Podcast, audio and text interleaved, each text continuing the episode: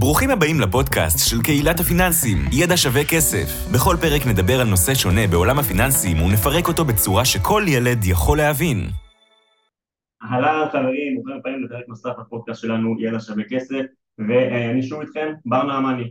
אה, הפעם אנחנו מביאים לכם פרק קצת אחר, פרק עם ניר, אח שלי, אה, מתת פודקאסט שלנו בנושא קריפטו, NFT, Web 3 ומה שביניהם, ככה הוא נקרא, מי שרוצה כמובן שכמו שהבנתם זה פרק שצריך לעשות אה, בעולם הזה, בעולם של הקריפטו ו-NFT ו-Web 3 אה, פרק מאוד מאוד מעניין שמדבר על DeFi אה, וניר יציג את הפרק קצת יותר לעומק. אני רק אגיד שמי שרוצה להתעניין בעולם הזה אז מוזמן להאזין לפרק הזה.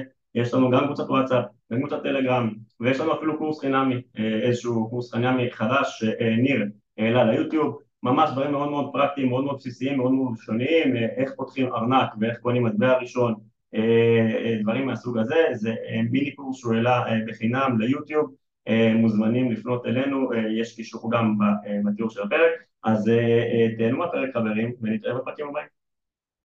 טוב חברים, אז ברוכים הבאים לפודקאסט קריפטו, ווב 3 NFT ומה שביניהם. כמו בכל פרק אני מארח את מיטב המוחות בארץ ככה בעולמות האלה של, של הקריפטו, של ווב 3, של NFT, והיום באמת זה מביא איזה פרק שהוא מה שביניהם, פלוס מינוס, תכף למי שלא מכיר אגב את מה זה DeFi בכלל, אז גם כמובן נכסה ונדבר על זה בקצרה. היום אני באמת שמח לארח את המייסד וגם את ה-COO, את המנהל התפעולי של קירובו. למי שלא מכיר, כמו שאמרתי, זו חברת DeFi ישראלית, הם קיימים עם צוות לא קטן, גם עכשיו הבנתי שהם עוברים אה, משרדים, אז שיהיה בשעה טובה. אמ, באמת הם דוחפים חזק לפיתוח והנגשה של התחום המאוד מרתק הזה לכל אחד ואחד מאיתנו, היום אה, ככה טיפה יותר נבין מה זה בכלל, לאן העולם הזה מתקדם, מה אתם עושים, אז אה, קודם כל תודה רבה שהגעתם. תודה לך. תודה שהבאת אותנו. אני רוצה להתחיל אה, טיפה כרונולוגי, שאלה מופנית ככה לשתיכם, מיכאל, אתה יכול להתחיל, איך בכלל ככה בקצרה הגעתם לעולמות האלה של, של הקריפטו, של דיפיי? אני למעשה נחשפתי לזה פעם ראשונה פחות או יותר אה, כסטודנט, ככה מדברים ששמעתי ודברים שהתעניינתי ויצא לי להיות בכמה כנסים של אה, ביטקוין, של קריפטו עוד בתחילת הדרך. אה, בהמשך אני הייתי כתב ועורך בדסק החוץ בכלכליסט וגם שם נחשפתי לעולם הזה ולאט לאט נשבתי יותר ויותר פנימה וכל התפקידים שלי ככה זה היה כמו פאנל כזה שלקח אותי יותר ויותר קרוב לעולם הקריפטו עד שבעצם לפני שנה וחצי הגעתי לקירובו ופה זה טירונות קריפטו מאוד רצינית, ווב שלוש, NFT, כל מה שאתה יכול לדמיין, hands on, אה, לגעת בכל הדברים. אז אה, מפה לשם משהו כמו עשור שאני מתעסק בפינטק וקריפטו, אה, וזה עולם מרתק שבלי גבולות בוא נגיד ככה. לגמרי, לגמרי. אני, אני קצת לפני, מ-2013 בערך, ברקע שלי אני בכלל רואה חשבון עם תואר שני במיסים, לימדתי את עצמי לתכנת, אה, וככה בעצם נחשפתי לעולם הזה. אה, הקמתי את אה, קירובו בשנת 2018, פברואר 2018, שזה נחשב ותיק בימינו. וזהו, מאז אנחנו בעשייה, בעולם, בתחום לדעתי הכי מרתק שיש. לפני שככה ניגע בתחום המרתק הזה וטיפה יותר לעומק, אני כל הזמן אוהב לשאול את הצופים, את ה, סליחה, את האורחים בתור התחלה, מאיפה הם הגיעו, אגב גם כמו שאתה אומר כי זה תחום שהוא באופן יחסי מאוד מאוד חדש, אז אה, כל אחד בסופו של דבר יש לו רקע של מה הוא עשה לפני ומעניין לראות איך הוא ככה נחשף והתגלגל לעולם הזה, אבל מעבר לזה משהו שמאוד מעניין אותי זה במיוחד אה, אצל, אצל פאונדרים ואקזקיוטיב זה איך הבאתם בסופו של דבר את כל החוזקות שלכם ממה שעשיתם, מהחיים הקודמים שלכם נקרא לזה ככה ויישמתם אותם לעולמות הווב שלוש או אם אני אלך לדוגמה שלכם דיפיי ספציפי אתה חושב שזה גם פה המקרה ו- וכן הבאתם בין אם זה ידע, ניסיון או את, ה- את הקשרים שלכם לפני ו- והצלחתם to leverage it uh, בדרך כזאת או אחרת? אני חושב שיזמות זה, זה תחום שהוא, זה לא משנה במה אתה יוזם, ברגע שאתה, שאתה יזם אז אתה אתה נכנס לעולם אה, שאתה פועל בו בהגדרה בתנאי אי-ודאות, mm-hmm. ואתה מאוד אופטימי, אחרת אתה לא יכול להיות יזם. ואתה יודע לעמוד בלחצים, כי לחצים כל הזמן יש, ו- וכישלונות כל הזמן יש, אז זה חלק מהדברים ש- שכל יזם עובר. תחום הקריפטו הוא קצת יותר אינטנסיב, כאילו במובן הזה, כי, כי חורף וקיץ ו, ו, וקרנות רגילות לא באמת יודעות להשקיע ואין באמת משקיעים מישראל אה, שמשקיעים בחברות אה, קריפטו. יש מספר קרנות, רובם פולואר אחרי אחרים, אתה לא רואה באמת לידרים, אז, אז זה הופך את זה לקצת יותר מסובך. אבל אבל פשוט מתחילים. אני מאוד מאמין ב... יש משפט במשנה שאומר, אה, כל שמעשיו מרובים מחוכמתו, חוכמתו מתקיימת. זה משפט שהוא אצלי אה, מול עיניי, וזהו. שמה מבחינתך המשפט הזה אומר? לצופים בבית ככה? קום תעשה. שפחות חזקים במשנה, קום תעשה. קום תעשה, זה, זה הרעיון. אל ת... אתה יודע, יש אנשים מאוד חכמים, מאוד זה, כן, זה לא ילך, זה כן ילך, אנחנו אלופים הרי ב... כמה כסף ההוא עושה ולמה זה לא ילך ולמה זה כן ילך ולהסביר למה זה לא הלך או להסביר למה זה כן הלך. בסופו של דבר לקום ולעשות זה, ה... אה, זה הפן הכי אה, משמעותי. אתה מרגיש ש... כן. לא, אני רק אוסיף, שאלת על רקע, ואני חושב שמה שמאוד עוזר בתעשייה הזאת זה פרספקטיבה. כי מי שמסתכל על התעשייה הזאת בלי ההיסטוריה שקדמה לה, זה מצחיק לדבר על עשור בתור היסטוריה, אבל זה תכלס כבר אה, נראה כמו שלושה ארבעה מעגלים שהיו, אז אה, מי שמסתכל על זה ככה הוא קצת מפספס את התמונה הגדולה. ובוא נגיד מי שהיה פה וראה את הגלים הקודמים של ICOs או אפילו את הגל שקדם לו, אז אה, הוא מקבל קצת פרספקטיבה על זה שאתה יודע, התעשייה הזאת היא מאוד מעגלית, ושבכל מעגל בעצם, בכל סייקל, היא הולכת וגדלה ומתפתחת. אז היום אנשים אומרים, אם תפגוש אנשים שהם ככה רק נכנסו לזה, אומרים זהו, הקריפטו מת. זה הדיבור ברחוב, ואתה מבין שבסוף אה, זה דורש קצת אורך נשימה, ואנחנו מספיק אה, ותיקים בתעשייה הזו כדי להבין את זה. לגמרי. אני חושב שגם, אגב, זה משהו שבטח בפודקאסטים האחרונים, ככה שאנחנו מקליטים, אמ, רואים את זה שוב ושוב, בין אם זה founderים, בין אם זה משקיעי הון סיכון פה ש, שעולים, חבר'ה בסופו של דבר שלא לא יום ולא יומיים רואים אגב לא רק הם, מן הסתם שה conviction שלהם להישאר הם כבר במשחק, אבל אה, רואים ומבינים, כאילו גם אה, מסתכלים על ה cycleים אחורה, שיש פה התבגרות לא רק של מי שבתוך התעשייה, אלא גם מי שאיפשהו פה ככה באמצע, אה, כי, כי מבינים ש, שזה לא פעם ראשונה ולא פעם שנייה שזה יקרה, וזה חלק מאותו תהליך, וכמו שאתה אומר, אם מסתכלים טיפה בפרספקטיבה יותר רחבה, מבינים שזה חלק מה, מה, מהעניין והרבה פעמים אוהבים לעשות את ההקבלה לווב 2 ולמה שקרה עם הדוט קום קראש ואין מה לעשות, חלק מטכנולוגיה חדשה זה, זה הוולטיליות וזה התנודתיות וזה דברים שקמים ונופלים וכמו שאסף אומר מנסים שיט וחלק מצליח וחלק לא. אז, אז לגמרי. אני רוצה ככה קצת יותר לעבור לקירובו ול DeFi באופן כללי. הדבר הראשון שרואים שנכנסים ככה לאתר שלכם זה ש, שזה המקום אה, לבנות אה, ולהנגיש בסופו של דבר לכל אחד את, את DeFi. זה שנייה עוד, עוד לפני זה בכלל, תסבירו ככה לצופה הממוצע בבית שפחות מכיר ו- ומתעניין בעולמות האלה, מה זה בכלל DeFi, למה זה צריך לעניין את הצופה בבית שלא מכיר בכלל את הנושא. אמ, בגדול ב-2018 אף אחד לא אמר DeFi, אמרו smart contract, זה היה המילה. אגב, זה, זה מאוד מעניין לראות את ההבדלים בין אה, כל חורף וחורף. אה, דברים שמשתנים וטרמינולוגיה שמשתנה ותובנות שמשתנות ואם תרצה אני אשמח להרחיב על זה אחר כך.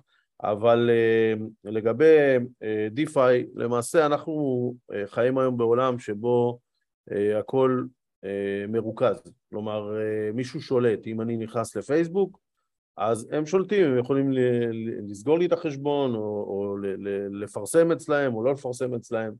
אה, הג'ימל שלי, כלומר מישהו שולט בו, כל דבר בעצם אה, נשלט.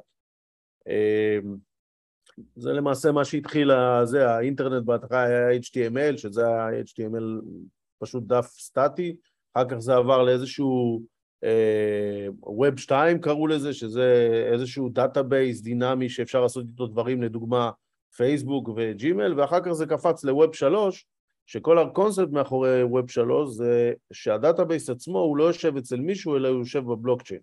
המשמעות של הדבר הזה שבעצם יש ביזור, אין איזה מישהו אחד ששולט אה, אה, על מה שאתה רוצה. אה, אני חושב שזה אחד הטרנדים שהכי מתחזקים עכשיו שהשם שלהם הוא למעשה Web 3, DeFi ו-Web 3. אני חושב שזה מעניין כל אחד כי חמש שנים מהיום הכל יהיה על הבלוקצ'יין. יהיה הבדל, אנחנו מסתכלים היום, אנחנו נפגשים עם בנקים הכי גדולים בעולם, אם זה סיטי ואם זה JP מורגן, כולם, כולם, כולם יושבים עם צוותים ענקיים שיושבים ומפתחים in-house, מפתחי בלוקצ'יין. מקצים לזה המון משאבים. זה... סליחה? אני אומר, מקצים לזה המון משאבים. כן, אז, והיום הסברה אומרת שבנק שלא יהיה בתחום הבלוקצ'יין בחמש שנים הקרובות למעשה לא יתקיים יותר. אנחנו רואים את סין שהולכת לכיוון של, של מטבע דיגיטלי, שמכניסה את זה לתוך מלחמות הסחר עם, עם ארצות הברית. יש המון המון דברים שקורים בעולם הזה, ומי שלא יודע היום מה זה DeFi, הוא פשוט נמצא אה, אה, אחורה במושגי אינטרנט בשנות דור.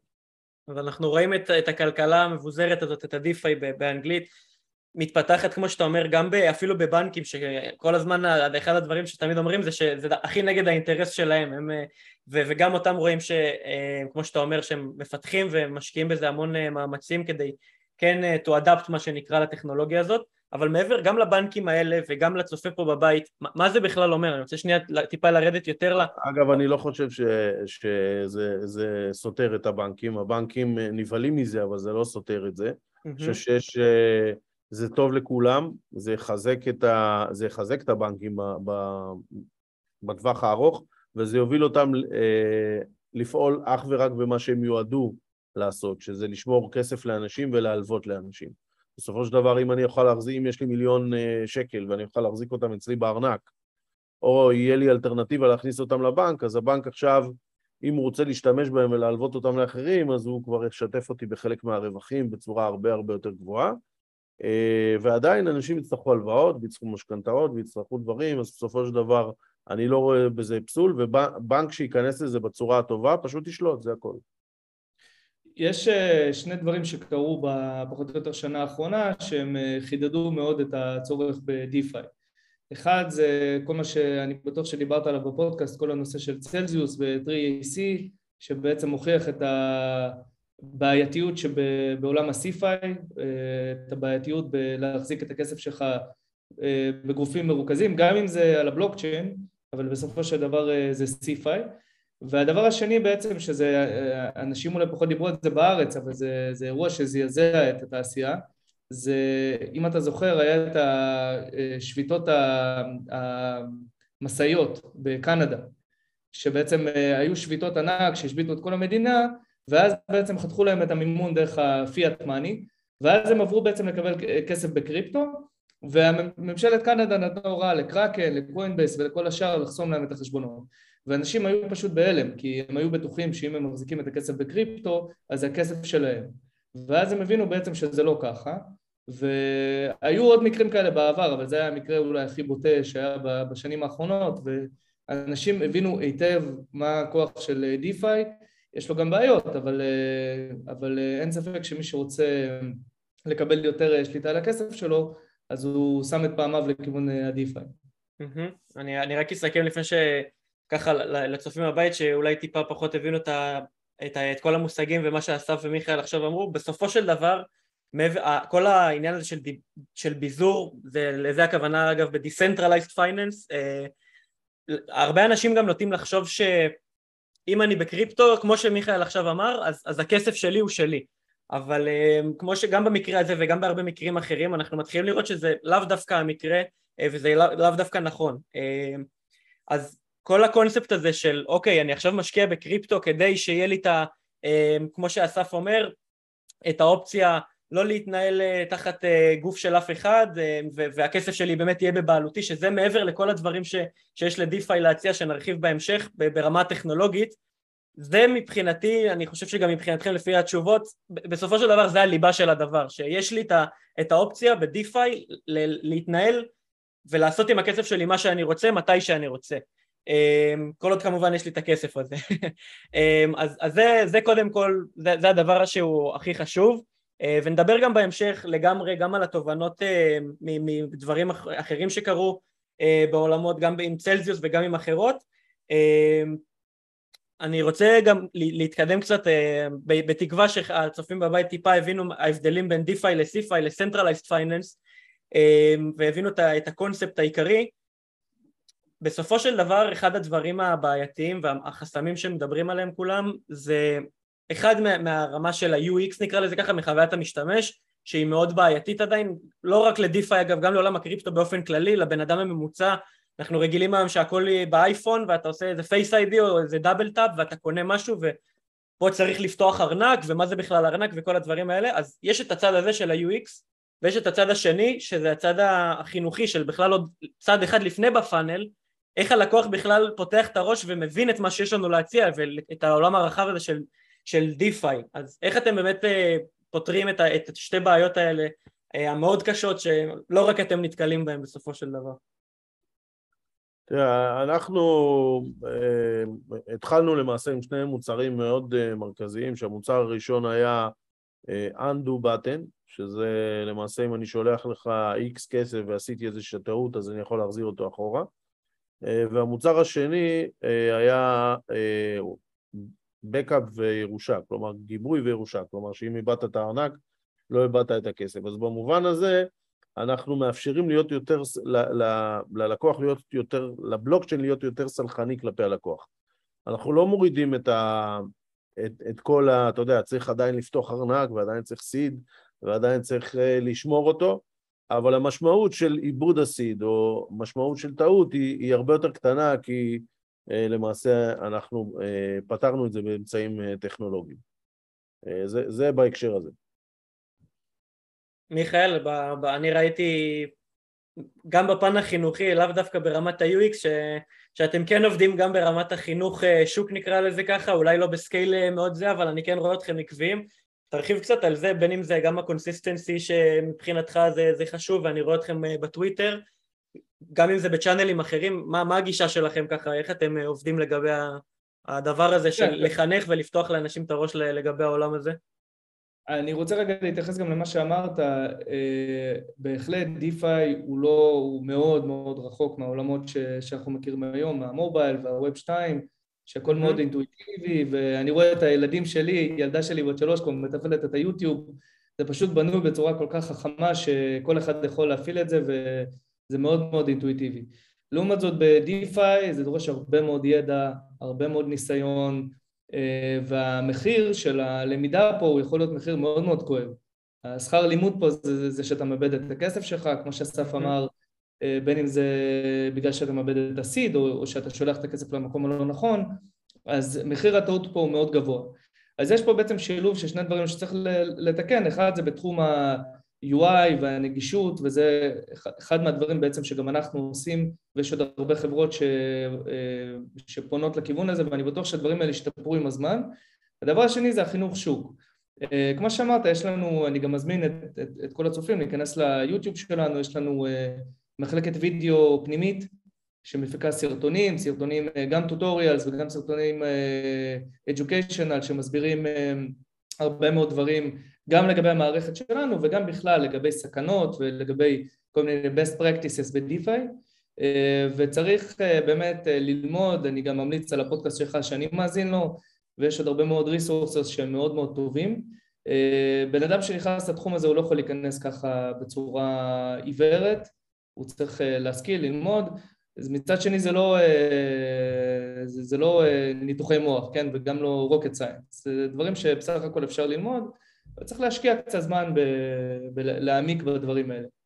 לגמרי, לגמרי. אני גם אה, אזכיר שתלוי מתי הצופים פה בבית, אה, בבית או לא בבית, איפה שאתם לא שומעים את זה, מאזינים לנו אה, בשבועות הקרובים, שבוע שבועיים כזה, אנחנו הולכים להוציא קורס חינמי לגמרי להנגשה של כל הדברים האלה, בכלל מה זה קריפטו, באמת הבסיס של הבסיס, ומשם כמובן למי שמעניין ויותר קורץ לעולמות האלה של דיפיי אז לגמרי אתם יכולים אה, להיכנס ולראות אה, מה החבר'ה פה בקירובו עושים, אה, אני חושב שבאופן כללי גם סטארט-אפים ישראלים אבל עושים דברים מאוד מאוד יפים ולאו דווקא תמיד אנחנו מסתכלים גם לחו"ל ששם הכל קורה והרבה דברים קורים אבל קורים גם דברים פה בארץ וחשוב גם אותם להראות, דברים מדהימים אז, אז לגמרי דיברנו טיפה ככה, אסף אה, זרק פה בשתי פיצ'רים, שתי דברים שעשיתם, אני רוצה שקצת יותר נקלף את זה פנימה ונדבר אה, לחבר'ה שטיפה כבר יותר כן מכירים דיפיי, מה, ספרו לנו קצת על מה שאתם אה, מאפשרים עד עכשיו, מה שאתם מתכננים לפתח בעתיד. אז אנחנו, כשהקמנו את החברה, למעשה בנינו, המוצר הראשון היה on-chain wallet, כשאף אחד לא ידע מה זה on-chain wallet, היום יש את זה בכמה מקומות, נאוסיס, ארג'נט וכאלה ש, שיצרו mm-hmm. את זה. אנחנו יצרנו, אנחנו יצרנו את ה-on-chain wallet, וכל אחד מהם אגב הביא פיצ'ר משלו בתוך ה-on-chain wallet. אנחנו יצרנו את ה-on-chain wallet שלנו עם, עם מנגנון של בקאפ וירושה. מתוך הדבר הזה, הירושה הייתה, אם, אם הירושה פועלת בטעות, אז uh, זה אירוע ש, שלא רוצים אותו, ולכן uh, המצאנו איזשהו מנגנון של, של להחזיר את הכסף אחורה, ואז לקחנו והוצאנו אותו החוצה ויצרנו מוצר בפני עצמו מהמנגנון הזה, וקראנו לו undo button. התחלנו את זה בביטקוין ואחר כך עשינו את זה באיתריום. אז זה למעשה הדברים שאנחנו עשינו. אנחנו הגשנו פטנט על ה-on-chain wallet עוד ב-2018, כשעוד, אני חושב שכשבדקנו היו תשעה פטנטים בתחום הבלוקצ'יין, כשהגשנו את הדבר הזה. Uh, מתוך הדבר הזה uh, התפתחה הטכנולוגיה שאנחנו עובדים עליה עכשיו, שאנחנו משחררים אותה למעשה uh, בחודש הבא. הטכנולוגיה שאנחנו, וזה כבר באמת למתקדמים, הטכנולוגיה שאנחנו מפתחים היא, היא למעשה האבולוציה של ה smart contract. אם ה-DeFi עצמו הוא לא מבוסס על, על חוזה חכם, smart contract, אז אנחנו באנו ואמרנו, רגע, שנייה, חוזה חכם זה משהו שהוא מפלצת, אני צריך uh, לרשום, לכתוב את החוזה, אני צריך להוציא אותו ל audit, שאגב audit היום עולה באזור ה-50 אלף דולר, uh, אני צריך לעשות פינג פונג עם ה audit, לכתוב את ה-UI, לעשות את הכל, ואם אני רוצה לעשות את ה upgrade, אני צריך לעשות את הכל מההתחלה. זה לוקח לי 4-5 חודשים ו-250 עד 300 אלף דולר. אז, אז בואו, האם אפשר לשפר את התהליך? זה כאילו מה ש, ש, שניסינו uh, uh, להבין. ואז אמרנו, אוקיי, במקום לבנות חוזה חכם לכל טרנזקציה, בואו נבנה טרנזקציה חכמה. בעצם למעשה מה שעשינו, לקחנו את היכולות של ביטקוין, שבביטקוין יש טרנזקציות חכמות, אבל מאוד מאוד מוגבלות, ובגלל זה נבנה איתריום, ואיתריום יש לו חוזים חכמים שיכולים לעשות כמעט כל דבר, אז בעצם באנו ואמרנו בואו נביא את היכולת של החוזה החכם לתוך הטרנזקציה הספציפית. מתוך הדבר הזה אתה יכול לבנות היום אה, עם המערכת שאנחנו נשחרר בחמש, שש, עשר דקות, משהו שהיה אמור לקחת לך ארבעה וחמישה חודשים. אה, ואפשר לעשות איתם דברים שאי אפשר לעשות. לדוגמה, אה, אני אתן דוגמה מאוד מאוד פשוטה, לפני מספר חודשים מטבע מסוג, אה, מטבע stable coin, לונה, איבד את ההצמדה שלו לדולר. Mm-hmm. זה קרה בגלל שהיה שם איזושהי בעיה באלגוריתמים, סיפור ארוך, זה בכלל לא משנה כרגע. שורה תחתונה, היום אנשים מחזיקים USDT, USDC, כל אלה מוצמדים לדולר. מה קורה פתאום זה 90 אחוז מוצמד לדולר, 80 אחוז מוצמד לדולר, עכשיו זה קורה בשניות, וברגע שזה קורה כולם נבהלים ומתחילים למכור. ואז לדוגמה אני יכול ליצור טרנזקציה, אה, במקום ליצור חוזה חכם, שבא ועוקבת אחרי הדבר הזה, האם המטבע שאני מחזיק מוצמד לדולר, ואם לא, אז הטרנזקציה הזאת תפעל אוטומטית ובעצם תמיר לי את המטבע הזה לאיזשהו מטבע אחר ותוציא אותי מהפוזיציה. זה שוק, זה סוג, של stop, אחת... סוג של stop-loss, אם אני מקביל את זה לעולמות ה-traditional uh, finance. נכון, אבל זה stop-loss על stable coin. נכון, נכון, אבל נכון. אבל אתה יכול לעשות גם stable, אני אתן לך דוגמה עם stop-loss.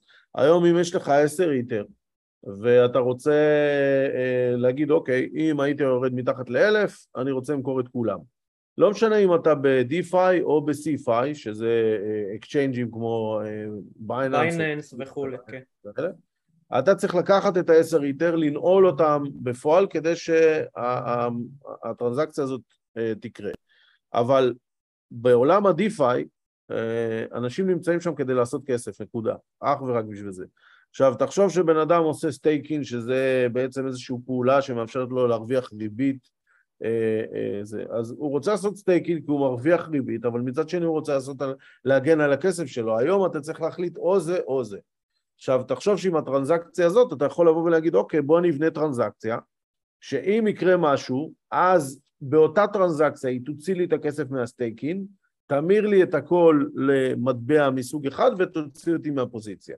כלומר, זה משהו שאי אפשר לעשות היום. או גם, אם היה... גם, אם אני, גם, אני, גם אם אני אעשה staking ב-CeFi protocols? לא, אם אתה עושה ב-CeFi פרוטוקול זה משהו אחר, זה גם staking אה, מסוג אחר, זה בדרך כלל נכון. staking של, של החזקה ולא לא staking נכון, של... בגלל זה שאלתי. אבל, אבל אנחנו מדברים על חבר'ה של DeFi רציניים, כן. אנחנו בעולם ה DeFi, CeFi מבחינתי, אה, מה זה CFI? זה, זה כאילו, אני היום יש לי אלף שקל, שקל בשקלים, אז אני שם אותם בבנק, למה? כי אני לא יודע לשמור עליהם טוב, יותר נוח לי שהוא זה, זה, זה העולם הבנקאות הישן.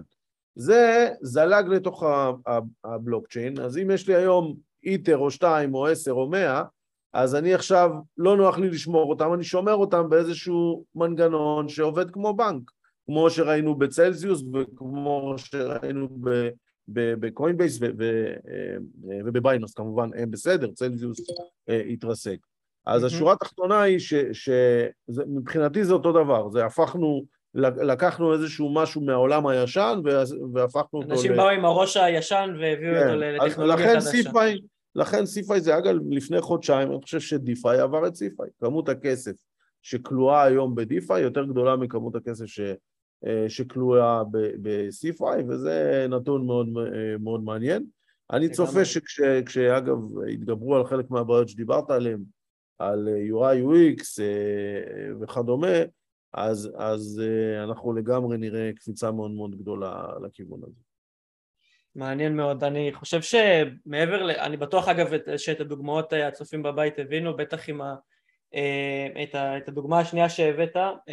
אני חושב שמעבר ל- לדברים האלה של הנגשה גם לעולמות ה-DeFi ואולי לחבר'ה פה חלק מהדברים נשמעו יותר מדי מתקדמים, אבל בשורה התחתונה, ואגב גם בקורס המאוד מאוד בסיסי שאני עושה, אני מסביר גם ברמת הארנק, אוקיי, שפותחים, וגם ברמת איפה קונים, חשוב מאוד להסביר מבחינתי את האופציות האלה, אוקיי? גם אם שאני לא רוצה ואני מסביר את הכי fundamentals בעולם, לדעתי זה חלק הכי הכי אה, בסיסי שיש, אפ- אפילו ברמת ההבנה של ההבדלים האלה בין CFI ל-DeFi, כי זה משהו שאנשים לא מבינים בכלל, לא מבינים את ההבדלים, וכמו שאתה אומר, הרבה אנשים הגיעו עם, ה, עם התפיסה הזאת של Web 2 ומיישמים אותה בטכנולוגיה חדשה, ואגב גם רואים את זה בעולמות ה-NFTs ו- ובהרבה עולמות אחרים של עם ה-right click save, אז אנשים לא מבינים באמת מה זה אומר, אז הם אומרים, אה אוקיי, הוא מוכר פה JPEG, אז אני יכול למכור אותה, אני יכול לעשות right click save, וזו דוגמה שהיא מאוד שונה וזה עולם אחר, אבל הקונספט וה, והעניין הזה של האנשים, גם אלה שכן מפתחים, נקרא לזה מאמצים את הטכנולוגיה, במיוחד החבר'ה הטיפה יותר מבוגרים, באים עם, ה, עם ה, כל מה שהם למדו במהלך השנים, וטיפה קשה להתנתק ממה שלמדת כל השנים האלה, ו, ורואים את הדברים האלה, גם ב-DeFi וכן. אני, אני רוצה להגיד משהו, תראה, אה, יש, אה, אנחנו צריכים להבין משהו, שאנשים בסוף הם, הם לא טיפשים. אנשים נמצאים ב-CeFi, ואנשים גם אה, דבקים ב-CeFi למרות כל הדברים שדיברנו עליהם, כי בסוף ב-CeFi יש הרבה מאוד אפשרויות. אם אתה. נכנס ל interface של Binance, אתה רואה עולם ומלואו, גם Coinbase, אתה רואה הרבה מאוד דברים שבוא, תיכנס לכל DEX, אתה לא רואה אותם. זאת אומרת, אנשים מקבלים הרבה יותר אפשרויות, למשל כמו שאסף אמר, stop losses ודברים מהסוג הזה. אה, ובסוף אנשים לא, לא מקבלים את זה ב DeFi, ה DeFi הרבה יותר מוגבל. מצד שני, ה DeFi נותן לך חופש. אז אם יהיה אפשר לחבר בין האפשרויות של ה CeFi לחופש של ה DeFi, אז בעצם אה, משם ה mass adoption יגיע. אבל זה מאוד קשה טכנולוגית, וכאמור, לפי אה, מה, שבעצם אסף אומר, ואני מחדד את זה, אה, אנחנו מאמינים שיש לנו שיטה שהיא, טכנולוגיה שהיא מאוד מאוד ייחודית, שיש לה את הכוח להביא הרבה מאוד יכולות לעולם ה-DeFi שלא היו שם עד היום. ואנחנו באמת נתחיל לשחרר את היכולות האלה במהלך השנה הקרובה, ואנחנו גם מתכוונים לעבוד עם חברות נוספות שיבנו על בסיס הטכנולוגיה שלנו יכולות נוספות, כי לא הכל אנחנו נעשה לבד, והרעיון הוא שבסוף את כל האפשרויות שיש לך בבייננס, או לחילופין את כל היכולות שיש לך בעולם הבנקאות, אתה תוכל לקבל. סתם לתת עוד דוגמה אה, של משהו שהטכנולוגיה מאפשרת לעשות, זה תשלומים חוזרים, בעצם הוראות קבע. זאת אומרת, היום אין לך אפשרות לשלם אה, למשל לנטפליקס דרך ארנק ה DeFi שלך. או, או למשל אין לך אפשרות לשלם אה, באשראי דרך ה DeFi שלך. הרי יש היום אה, כרטיסי אשראי של Gemini, של Coinbase, יש הרבה מאוד שיתופי פעולה שבסוף אתה יכול להעביר את הכרטיס וכבר מאחורה ב backend עושים את ההמרה מה, מה CeFi שלך אה, לעולם הפיאט ואתה בסוף, בסוף משלם בדולרים וזה יורד לך מהחשבון ב Coinbase. Mm-hmm. אין אפשרות כיום לעשות את זה ב DeFi. אנחנו בעצם מנגישים את האפשרות הזאת. הטכנולוגיה שאנחנו עובדים עליה היא תפתח עולמות חדשים לגמרי שהחזון ובסופו של דבר זה יהיה לקבל את כל ה goodies של ה-CeFi בתוך החופש של, של ה-DeFi. אז אתה אומר בעצם יש פה איזשהו כרגע, המצב הנתון הוא שיש איזה trade off כזה, שאם אני עכשיו הולך לעולמות ה-DeFi, אמנם אני כן מקבל את מצד אחד את החופש שלי, העצמאות המוחלטת הזאת, מה שאסף התחיל ואמר, את אותו ownership שעליו כל ה web שלוש הזה, אם עד עכשיו היינו ב-read and write ב web 2, פה אנחנו גם own וכמו שצריך, בטח את הכסף שלנו, אז, אז אוקיי, אני מקבל את זה, מצד שני, את כל הפיצ'רים ש, שכן מתאפשרים כרגע בעולמות ה-CeFi שאת חלקם הזכרת, אני עדיין לא מקבל, ואת זה אתם באים איפשהו um, לפתור עם הזמן, קשה, אבל אתם החבר'ה ש, שעובדים על זה בין היתר, שזה גם הדברים האלה, אני בטוח ש... Um, אנחנו נראה בעתיד עוד ועוד use cases ואני מאוד מקווה שאתם ככה תעמדו בדגל בטח פה בארץ. אני חושב ש... אגב, אנחנו לא פועלים בארץ. אה, ישראלים לא יכולים להשתמש בשירותים שלנו, mm-hmm. אבל אה, אה, אני רוצה רגע שנייה לחשוב, לחדד איזשהו משהו שבעיניי זה המהות של הטכנולוגיה. אם אני לוקח לדוגמה את OpenSea, אז OpenSea זה איזשהו משהו ש, שבו אני יכול למכור את ה-NFT שלי, בסדר? עזוב רגע מה זה NFT, זה שיחה אחרת. אבל אני יכול למכור את ה-NFT שלי. עכשיו, למה אני צריך OpenSea? למה אני חייב ללכת OpenSea כדי למכור לך את ה-NFT שלי. התשובה היא שבלי זה אין לי יכולת למכור לך. אם אני אשלח לך את ה-NFT, מי מבטיח לי שאתה תשלח לי כסף חזרה? אז, אז, אז בנו חוזה... מעבר לזה, זה גם איזושהי פלטפורמה שמאגדת הרבה מאוד traffic במקום מסוים, ואנשים יודעים ללכת לשם. אתה צודק, אבל השאלה אם זה שווה שבעה או עשרה אחוזים. עכשיו, אה, תחשוב שהיום אם אני הולך ל... ל... אז מה עשו? בנו חוזה חכם שמתפקד סוג של אה, משמורן, custodian. כלומר. אתה תוקע את ה-NFT שם, מישהו משלם, ואז בעצם החוזה החכם מעביר את הכסף לשני הצדדים וגוזר קופון של איזה שבעה או לפעמים גם יותר אחוזים. עכשיו, על בסיס הטכנולוגיה שלנו, מישהו יכול לבנות מתחרה לאופנסי, לצורך העניין, ואז למעשה, אני, אתה יוצר טרנזקציה בלי שבכלל אני יודע מי הצד השני. אני בא, אני אומר דבר כזה, אני מוכן לשלוח את ה-NFT שלי, אבל אני מוכן לשלוח אותו לכל מי שישלח לי, או USD, או USDT, או איתר, זה בכלל לא משנה לי. שם, ב-OpenSea זה רק איתר. אז פה אני אומר, תשמע, אני מוכן לכל הראשון שישלח לי, אני אפילו לא צריך לדעת מי הוא. אם הוא שלח, עד תאריך מסוים או עד זמן מסוים, אפילו אגב אני יכול להתנות את זה עם אורקל, שאם המחיר עולה אז זה יעלה בהתאמה, mm-hmm. ומאותו רגע אז הצד השני פשוט בא ושולח את הכסף וזה מתבצע אוטומטית. אז אפשר ליצור סוג של, אה, אתה יודע, כמו קרגליס כזה, כמו יד שתיים כזה, שמישהו יבוא ו- ו- ויאגד אה, את הדבר הזה, ומה שהוא צריך להביא זה את הטראפיק. ואז הוא יכול להתחרות ב- ב- ב- אה, בחוזים חכמים שלוקחים שבעה ועשרה אחוזים ויותר. וזה אה, אגב, זה אגב, אגב יישום מלא של אותו תיאוריה של ה-trustless and permissionless, כאילו נטוורק ש, ש, שיש בווב שלוש, אז זה לגמרי זה, שאני לא, לא, אין רשות או אין תלות בצד השני, אני לא, לא בכלל צריך לסמוך או להכיר את הצד השני בשביל לעשות את אותה עבר. נכון, עכשיו אגב, כדי לפתח את זה, זה רק שתבין את המורכבות של הדבר הזה, הרי אני חותם על הטרנזקציה היום, ואני לא יודע מי הצד השני. יכול להיות שהצד השני ישלים אותה עוד שבוע. אז אני לא יודע מי הצד השני, אני לא יודע מה הבלוק נאמבר, אני לא יודע אה, כמה גז יעלה, אני לא יודע כל, מה המחיר יהיה, ובכל זאת אני יכול לקבוע לעצמי תנאים, שאם הם מתקיימים אז הטרנזקציה ת, אה, אה, תקרה. אגב, קיבלנו שלושה מענקים מהרשות לחדשנות בישראל, בגלל שהטכנולוגיה היא באמת מאוד מאוד מאוד מאוד מורכבת, ואני אני, אני אישית מאמין שב... 12-18 חודשים הקרובים, אה, היא תגרום לשינוי משמעותי. יש, יש כיום גם אה, פלטפורמות כמו סודוסוואפ ואחרות ש...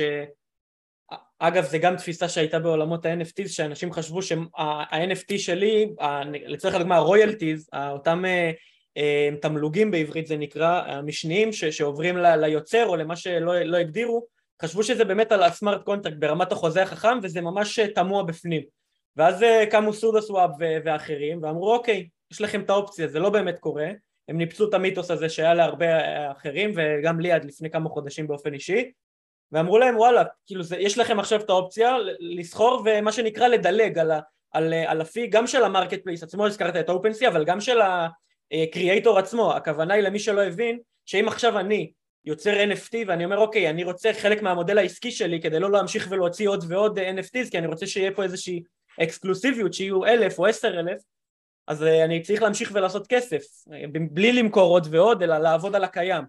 אז אני מקבל את התמלוגים כל פעם שאנשים עושים על זה אה, מכירה משנית ביד שנייה שלישית וכולי אני מקבל את אותו חמש שבע אחוז כמה שלא הגדרתי. אז פה הם באמת גם דילגו על הדבר הזה אה, שאגב זה, זה יצר גם בעיה במודל העסקי וזה משהו שאפשר לדבר עליו המון זה, המון זה זמן אבל...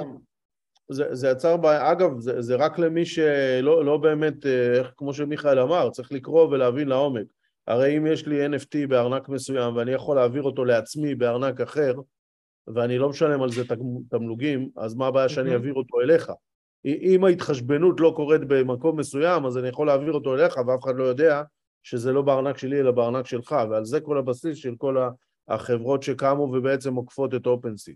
נכון. כל התמלוגים עוברים באמצעות החוזה של אופנסי, אבל לא באמצעות משהו אחר. בדיוק, זה, זה דרך החוזה של אופנסי, זה בדיוק מה שזה, ולא דרך החוזה של החוזה החכם שאיתו יצרו, וזה מה שהייתה אי הבנה. אני רוצה גם לדבר יותר גם אה, לפני, וגם הזכרת את זה עכשיו, דיברתי, שמיכאל סיים לדבר על, על ה trade off הזה, אוקיי, אז אני מקבל כרגע את הפיצ'רים אה, הקיימים, שיש ownership אה, מלא מה שנקרא, ואני ה custody של, של הכסף שלי. מעבר לזה, ב DeFi הזכרת את זה שאתם כרגע לא פועלים בישראל ברמה החוקתית כרגע DeFi גם בישראל גם בעולם עדיין נושא שהוא עם כל היתרונות שלו הוא טיפה בעייתי הרשויות והרגולטורים בין אם זה ה-SEC הרשות לניירות ערך האמריקאית ובין אם זה הרבים ואחרים גם לא בעולם המערבי מתקשים קצת לאכול את זה כל אחד נוקט בעמדה טיפה אחרת איפה אתם אה, ככה רואים את, ה, את, ה, את העולם הזה מתקדם? דיברתם על ה-CBDC של סין, שדיברתי על זה בפרקים אחרים.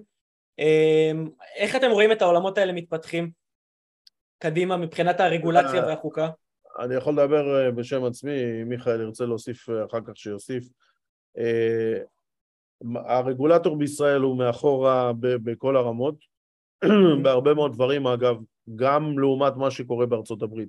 בארצות הברית אם אנחנו מחלק, יש רגולטור שהוא מחלק בין security uh, token uh, לבין הטוקנים עצמם שאתה, שאתה סוחר, האם אתה קונה, האם אתה לוקח USDT, USDC, זה לא משנה, mm-hmm. וממיר אותו. שם הקושי, הקלות להכניס לבנק היא, היא פשוט, זה, זה בלתי נתפס. פה זה פשוט קשה ברמות שאי אפשר להבין את זה. אה, אנחנו כחברת קריפטו אה, לא, בעצם למעשה לא מכניסים שום כסף שמקורו בקריפטו אה, לבנק פה בישראל, וזה הורס את התעשייה. יש לי אדוויזור פנימי בתוך החברה, שהוא משתגע מזה שהחברה שלנו ממוקמת בישראל. כלומר, איך, איך עושים דבר כזה? עכשיו אנחנו רוצים, יש לנו עוד דברים שאנחנו מפתחים, הוא לא מסכים בשום פנים ואופן שנפתח חברות בנות בישראל. כלומר, הכל לפתוח בחו"ל, להעביר שליטה וניהול לשם, להביא אנשים ש, ש, שינהלו את זה משם, פשוט לא להתקרב לישראל. לדעתי זה, זה לראות, לה, זה ממש אה, ירי בתוך הנגמ"ש, איך שאומרים. אה, זה, זה אחד. מבחינת ארצות הברית, אז תראה, ארצות הברית היא יותר גדולה מאיתנו. קצת, הסק לא עושה, הסק עושה, לעניות דעתי המאוד מאוד קטנה, אה, ולא נחשבת שטויות ברמות ש- ש- שקשה לי להבין אותן. הוא לא מבין שהעולם מתקדם, הוא לא מבין שלדוגמה אה, הוא חסם את פייסבוק במקום נניח להשתלט עליו, או במקום להצטרף, במקום לעשות איתו איזשהו משהו. סין כרגע מוסיפה, יש את הסילק רוד המקורי של סין, שבה היא בעצם עוזרת לכל מיני מדינות נחשלות, משקיעה בהם המון כספים, ועכשיו מה שהיא מנסה לעשות זה להעלות את אותן מדינות על גבי הבלוקצ'יין שלה. Uh, המשמעות של הדבר הזה שצריך להבין משהו. אם יש גירעון במאזן סחר של מדינה מסוימת, זה לא דבר טוב. נניח אם אנחנו היינו קונים יותר ממה שאנחנו מייצאים, אז היינו מבינים שזה לא דבר טוב. בכל העולם זה עובד ככה, ואם אתה רואה מדינה כזאת, אתה אומר שהיא נכשלת. בארצות הברית זה משהו ייחודי, שמאזן הסחר שלה הוא שלילי, ובכל זאת כולם תופסים, תופסים ממנה. והסיבה היא שכולם מתמחרים את הסחורות בדולרים. ברגע שהסינים יצליחו להעלות אה, מדינות אחרות שיש להם משאבי טבע או כל מיני כאלה לבלוקצ'יין שלהם, ולאט לאט יתחילו אה, לתמחר דברים ביואן אה, סיני, חושב שאנחנו נהיה בבעיה, אה, או האמריקאים יותר נכון, יהיו בבעיה מאוד מאוד גדולה, והם פשוט מפספסים את זה עם רגולטור נלהב מדי ו- וממשל של, שלא רואה מה קורה לו מתחת לעיניים. אני אגלוש רק לשנייה לפני שמיכאל מצטרף, אני אשמח גם לשמוע את דעתך ואת התוספות שלך. יגיד למי שרוצה, מה שאסף פה דיבר מאוד בקצרה, אגב זה גם לאו דווקא קשור לעולמות הבלוקצ'יין והקריפטו, אלא יותר מקרו-כלכלה. אמ, הספר של ריי דליו הכי חדש שיצא, הוא מדבר על הסייקלים של הדברים האלה, של אימפריות של איך הן קמות ונופלות, ומעבר לזה שהוא מסביר מה המרכיבים של כל cycle 500 שנה אחורה עד היום, הוא מסביר איך ארצות הברית וסין ככה הם הולכים להיות ב cross over הזה והולכים אה, מה שנקרא להפוך אה, מזה שארצות הברית כיום היא המושלת של, של העולם, כמו שאתה אומר ה-US דולר זה, ה global currency, אז זה הולך להשתנות אה, לפי, לפי כל הנתונים, אה, והוא מסביר את זה שם ב, בתור בחור אמריקאי, ולמי שלא מכיר את ריי, ריי דליו, האמת שהוא בדיוק אתמול ירד מהתפקיד שלו בברידג' ווטר באופן רשמי ו, והפך לבורד, אז בשורה התחתונה מאוד ממליץ, נמשיך הלאה למיכאל, למי שרוצה אני אתן לינק לספר. אני מצטרף להמלצה, באמת ספר אה, שמאוד מאוד קשור למה שאסף דיבר עליו, אבל סתם לתת לכם דוגמה לאיך הדברים האלה קורים בן רגע בלי, בלי שאתם שמים לב, כמובן שאני אומר להבדיל ואני לא טוען שבייננס קשורה לממשלת סין, אבל אני עד, עד לא מזמן הייתי עושה כל מיני תשלומים קטנים ב-USDT, USDC. עכשיו אני רואה שיותר ויותר ספקים ש, שעבדתי איתם וכל מיני דברים, גם ברמה הפרטית, מבקשים לשלוח להם ב-USD.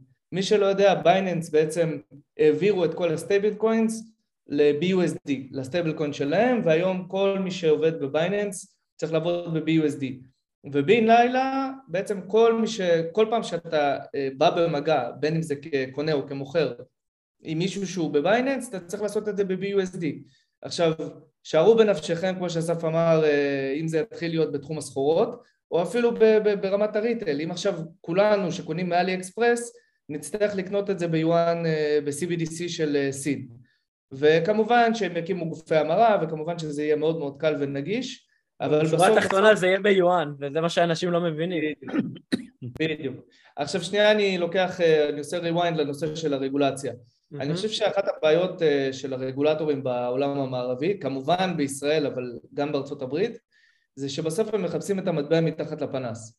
זאת אומרת, מסתכלים למשל על קוינבייס, שזה גוף שבסך הכל מתנהל לעניות דעתי בצורה מאוד מאוד אחראית ומיישמים הרבה, זאת אומרת מיישמים למעשה את כל ה compliance שממשלת ארה"ב מפילה עליהם וגם שהממשלות המקומיות, אם זה כהן בסוקי וכולי, מתנהלים בצורה מאוד אחראית. אני לא אומר שאין חריגות, אבל בסך הכל הם מתנהלים בצורה אחראית ועדיין תופסים אותם על כל מיני דברים אה, כאלה ואחרים, כמו שהיה עם הנושא של ה staking.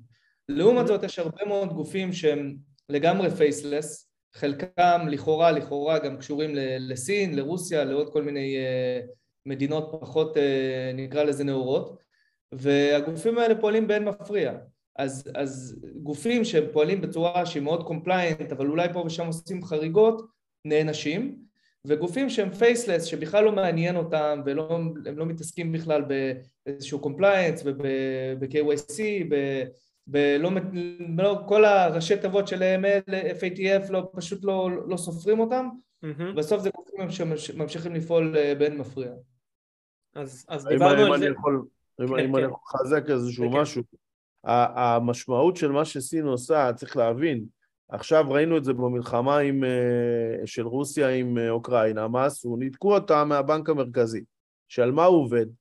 על סוויפט, שהיא חברה מערבית. Mm-hmm. אז אה, לבנות משהו שהוא, וה, והבלוקצ'יין כולו הוא equivalent לדבר הזה, ולבנות משהו מדינתי שהוא equivalent לדבר הזה, של מעצמה שממנה נסחרים כמעט, אה, לא יודע כמה אחוזים מהסחורות בעולם, אה, לא, לא לראות את זה, זה פשוט, לא יודע, מישהו שם, אתה יודע, צריך לנער אותו עם... עם שואב אבק או משהו, כאילו, לא יודע. כן. ותשווה את זה לפרויקט השקל הדיגיטלי, שאלוהים יודע מתי הוא יקום, וכשהוא יקום הוא בוודאות יקום באיחור, ובוודאות יהיו פה כל מיני אה, חוקים דרקוניים שאתה חייב אה, אישורים מפה ומשם, ואם אתה תרצה באמת להתנהל בשקל דיגיטלי, עוד, אה, אני מאמין שהילדים שלנו אולי עוד יזכרו כן. בזה. אז דיבר, דיברתי, האמת, אני מסכים איתך לגמרי, דיברתי על, על ה-CBDC וספציפית גם על השקל הדיגיטלי עם יצחק יהושע, ה director of sale של, של Silver Castle, דיברנו גם על אה, רוסיה ואוקראינה ודיברנו על השקל הדיגיטלי שהוא אמר לי שהוא מוכן להשקה אבל השורה התחתונה היא שמה שאנשים לא מבינים וזה גם נוגע לנקודה המהותית פה מבחינתי מעבר למה זה DeFi ולפוטנציאל אלא למה זה בשורה התחתונה למה צריך DeFi אז הוא תיאר את זה כמשהו מאוד מעניין בתפיסה שלו שאני עד עכשיו לא חשבתי עליו ככה הוא אמר בסופו של דבר זה, זה להרבה מאוד מהאנשים שאוקיי לא הבינו לא משנה כמה ננסה לחנך לא הבינו מה, מה היתרון של דיפיי, הם ילמדו בדרך הקשה כי יהיה את השקל הדיגיטלי או CBT, CBDC כזה או אחר, שהם יבינו את היתרונות שיש בבלוקצ'יין, אוקיי? אבל הם, הם יבינו גם מה היתרונות, שממשלה לקחה את כל היתרונות האלה והשתלטה עליהם ועכשיו הכל יהיה חשוף לממש, לאותה ממשלה ואז אנשים ילמדו בדרך הקשה שהם צריכים לעשות את המעבר הזה לדיפיי, שזה משהו מאוד מעניין ש, שלא חשבתי עליו לפני אותו פרק. אני, אני יכול להגיד לך משהו לגבי השקל הדיגיטלי. אנחנו מפספסים הזדמנות אדירה. כמה, כמה הזדמנויות נקרות בהיסטוריה לכלכלה כמו שלנו להשתלט על, על, על חלקים נרחבים. תחשוב שאנחנו היינו עושים את מה שארצות הברית לא הייתה עושה, בונים טכנולוגיה, כמו שאיתריום, איתריום יש את הבלוקצ'יין, ובתוך איתריום מישהו בנה חוזה חכם שמתפקד כ-USDC, mm-hmm. ומישהו אחר בנה חוזה חכם שמתפקד כ-USDT, או כ-WBTC. אז תחשוב שאנחנו היינו בונים את הטכנולוגיה הזאת ובאים למדינות קצת יותר חלשות, קצת יותר נחשלות, מתחילים להוסיף אותם לתוך הדבר הזה, ומפה היינו מתחילים להשתלט על השוק במובן מסוים או לקבוע עובדות בשטח. אה, יש לזה היבטים אחרים, אגב בלוקצ'יין במובן מדינתי הוא, הוא הורג את הפרטיות, אין פרטיות. נכון. אני יכול לדעת בדיוק מה אתה עושה ואיך אתה עושה ולמה אתה עושה. אה, במובן הזה למדינת ישראל זה יכול להיות טוב, נניח אם היא הייתה, אתה יודע, אם עוד מדינות היו עושות, ואז פתאום היא לא רק רואה מה שקורה בבנקים בישראל, אלא רואה מה שקורה בכל הבנקים כן. באותן מדינות. אז למדינת ישראל כמדינת ישראל זה היה טוב, אבל אני... אני אעצור כאן. כן, כן. אמ, אז דיברנו על מקרים אה, מאוד בקצרה, אבל בשורה התחתונה על החוקה ו- וראינו את זה עם מקרים, אה, הזכרתם, אה, מיכאל הזכיר את Three Arrows Capital, גם עם צלזיוס מה שקרה, גם דברים אגב בעולמות ה DeFi, בין אם זה Tornado Cash שקרה, כל הדברים האלה ל- לרגולטורים, אם עד עכשיו הם יש איפשהו ישנו על האף כזה, גרם להם לפעול הרבה יותר מהר ולחוקק, שאגב אולי הארג'נסי הזה יצר שטויות כמו, ש, כמו שאסף אומר, ו, ודברים שהם יותר מדי מהר כי צריך לחוקק, אז אז לא, לא, לא הושקעה המחשבה שצריך ולא הבינו את החשיבות של הדבר. ואני רוצה להתמקד שנייה במה שאנחנו יכולים לשלוט בו, מה שנקרא האם זה שינה משהו בדרך שאתם מתנהלים, כל החוקה הזאת וכל מה שקרה בשנה, שנתיים האחרונות, איך שאתם מתכננים קדימה, איך שאתם חושבים? כן, בוודאי. אנחנו לדוגמה אה, אה, חסמנו ישראלים לחלוטין, אפילו עם IP, אתה לא יכול אה, להיכנס, לא מוכרים לישראלים, לא מאפשרים להם אפילו להשתמש בטכנולוגיה. תחשוב עד כדי כך, כי הטכנולוגיה שלנו מבוססת כלכלת מטבע, אז אנחנו בכלל לא, לא, לא רוצים שיתקרבו אלינו. ועוד פעם, זה לא... צריך להבין משהו. הרגולטור, כרגולטור, מה, מה האינטרס שלו? הוא, הוא, אין לו אינטרס שעכשיו יהיה פה איזשהו זה, הוא שלא יצעקו עליו שעכשיו היה איזשהו משהו ושמישהו הפסיד הרבה כסף. אז הוא מבחינתו שקט תעשייתי זה שטוב, אני לא אתן לזה להתקדם. לא רואים את הנזק. כאילו לא רואים את הנזק. אבל הנזק הזה הוא כל כך חזק והוא לדורות. אז זה, זה, זה מה שקורה. אז קח את eToro, אחת החברות הכי גדולות בעולם בתחום שלה, היא ורובינוד. הם לא פועלים בישראל. זה לא הגיוני. הם לא מאפשרים לישראלים לפעול, זה בעיה. בעיה. תשמע, אני רק, אני רק אוסיף שבסופו של דבר, אה, ברור שצריך אה, להתחשב בנושא הזה, ומאוד מאוד חבל שאתה יודע, אנחנו כל הזמן, ישראל כל הזמן ממתגת את עצמה כ start-up nation, ובאמת יש פה, אני ואסף מכירים חלקים גדולים מהתעשייה, יש פה אנשים מבריקים, יש פה חברות לתפארת, יש פה אה, באמת אנשי מקצוע גם ברמה הטכנולוגית וגם ברמה הפיננסית, אבל רוב הפעילות שלהם בעצם מתמקדת בחו"ל, זאת אומרת ישראל כשוק לא מעניינת ואנחנו גם, יוצא לנו הרבה לנסוע לכנסים, להיפגש עם משקיעים, בעצם אה, יש מקומות שהם פורחים, קח את דרום קוריאה למשל, קח את ארה"ב במידה מסוימת, קח את אה, אה, דובאי למשל שפשוט ממתגת את עצמה כקריפטו-האב מטורף. מביאה מלא חברות. מביאה כן. מלא חברות. תחשבו, תחשוב שהיה יוצא פה איזושהי אה, רגולציה אה, מקהלה, מקהלה שעושה איזשהו דברים בסיסיים. זה לא, היה מושך, זה לא היה מושך החוצה חברות כמו שדיברת, אלא היה מביא פנימה חברות. היה מביא חברות והיה מביא כסף. אני אגיד לך נכון. גם יותר מזה, גם VC, אני קצת ירדתי על VC בהתחלה, VC ישראלים. VC ישראלים הם לא אשמים שהם לא משקיעים, אין, אין הרבה טובים, יש לך איזה שלושה ארבעה, הם אה, בסדר, אה, כל אחד כבודו במקומו מונח, אבל אה, אם אתה מסתכל למה ה-VC הגדולים לא נכנסו, אז גם הם, הם יכולים להשקיע רק באקוויטי, הם לא יכולים להשקיע בטוקנים, כי אם הם ישקיעו בטוקנים, יש פה בעיה בכלל להכניס את הכסף לארץ, אז מה הם צריכים נכון. להכניס, מה הם צריכים להכניס את הבלגן שלהם לתוך, את הראש שלהם לתוך הבלגן הזה? אז, אז הנה עוד דוגמה לזה שרגולטור לא מאפשר להכניס כספים כ... או, כן. או לא נותן את זה כמו שצריך. עכשיו קצת היה איזה שינוי בחודש וחצי האחרונים, אבל השורה התחתונה, ברגע שאתה חוסם איזשהו משהו, זה mm-hmm. צוואר בקבוק שמשפיע על, על, על מספר מוקדים ולא רק על אחד. אני רוצה לסיים דווקא בנימה חיובית, בככה שתי דקות שנשאר לנו. אמ, תנו לי קצת את ה... דיברת גם על האבולוציה, הזכרת את זה. טיפה איפה אנחנו הולכים קדימה אה, מבחינתכם וכל העולם הזה של, של ה-DeFi ראינו את ה-DeFi 2.0 שזה היה אחד הבאזוורדס הגדולים שהזכירו ככה בבולרן האחרון איפה אתם רואים את הטכנולוגיה הזאת אה, מתקדמת קדימה אה, וממשיכה בשנים? אני יכול להגיד לך, באמת אה, לא נשאר לנו הרבה זמן, אני יכול להגיד לך בקצרה, אם עד היום אמרו שמשתמש קריפטו, מי שקונה קריפטו הוא נכנס אך ורק בשביל לעשות כסף, נקודה, ואין יוזרים, אז בעקבות הווב 3 אנחנו רואים שזה משתנה. Uh, עכשיו שמישהו בונה משחק והמשחק הזה יש לו NFT שאפשר, uh, uh, שהוא בבעלות שלך, אגב אני רואה את זה הרבה יותר גדול, אני רואה את זה שמישהו בונה משחק באיזשהו האב של משחקים כמו בלוקצ'יין של איתריום וכל מי שבונה משחק בתוך המשחק הזה, בתוך הבלוקצ'יין הזה אז יוכל לקחת את ה-NFT הספציפי שלו ולתקוע אותו במשחק אחר שנמצא ברשת, באותה רשת. זה כבר יהיה, כן, זה כבר יהיה איזשהו משהו, אה, אה, זה. ואני חושב שהווב שלוש, גיימינג אה, במובן הזה הוא מעניין. ה-NFT, ה-NFT אנשים לצערי מתייחסים אליו כמו JPEG, אני לא חושב, בעיניי זה הרבה פחות מעניין.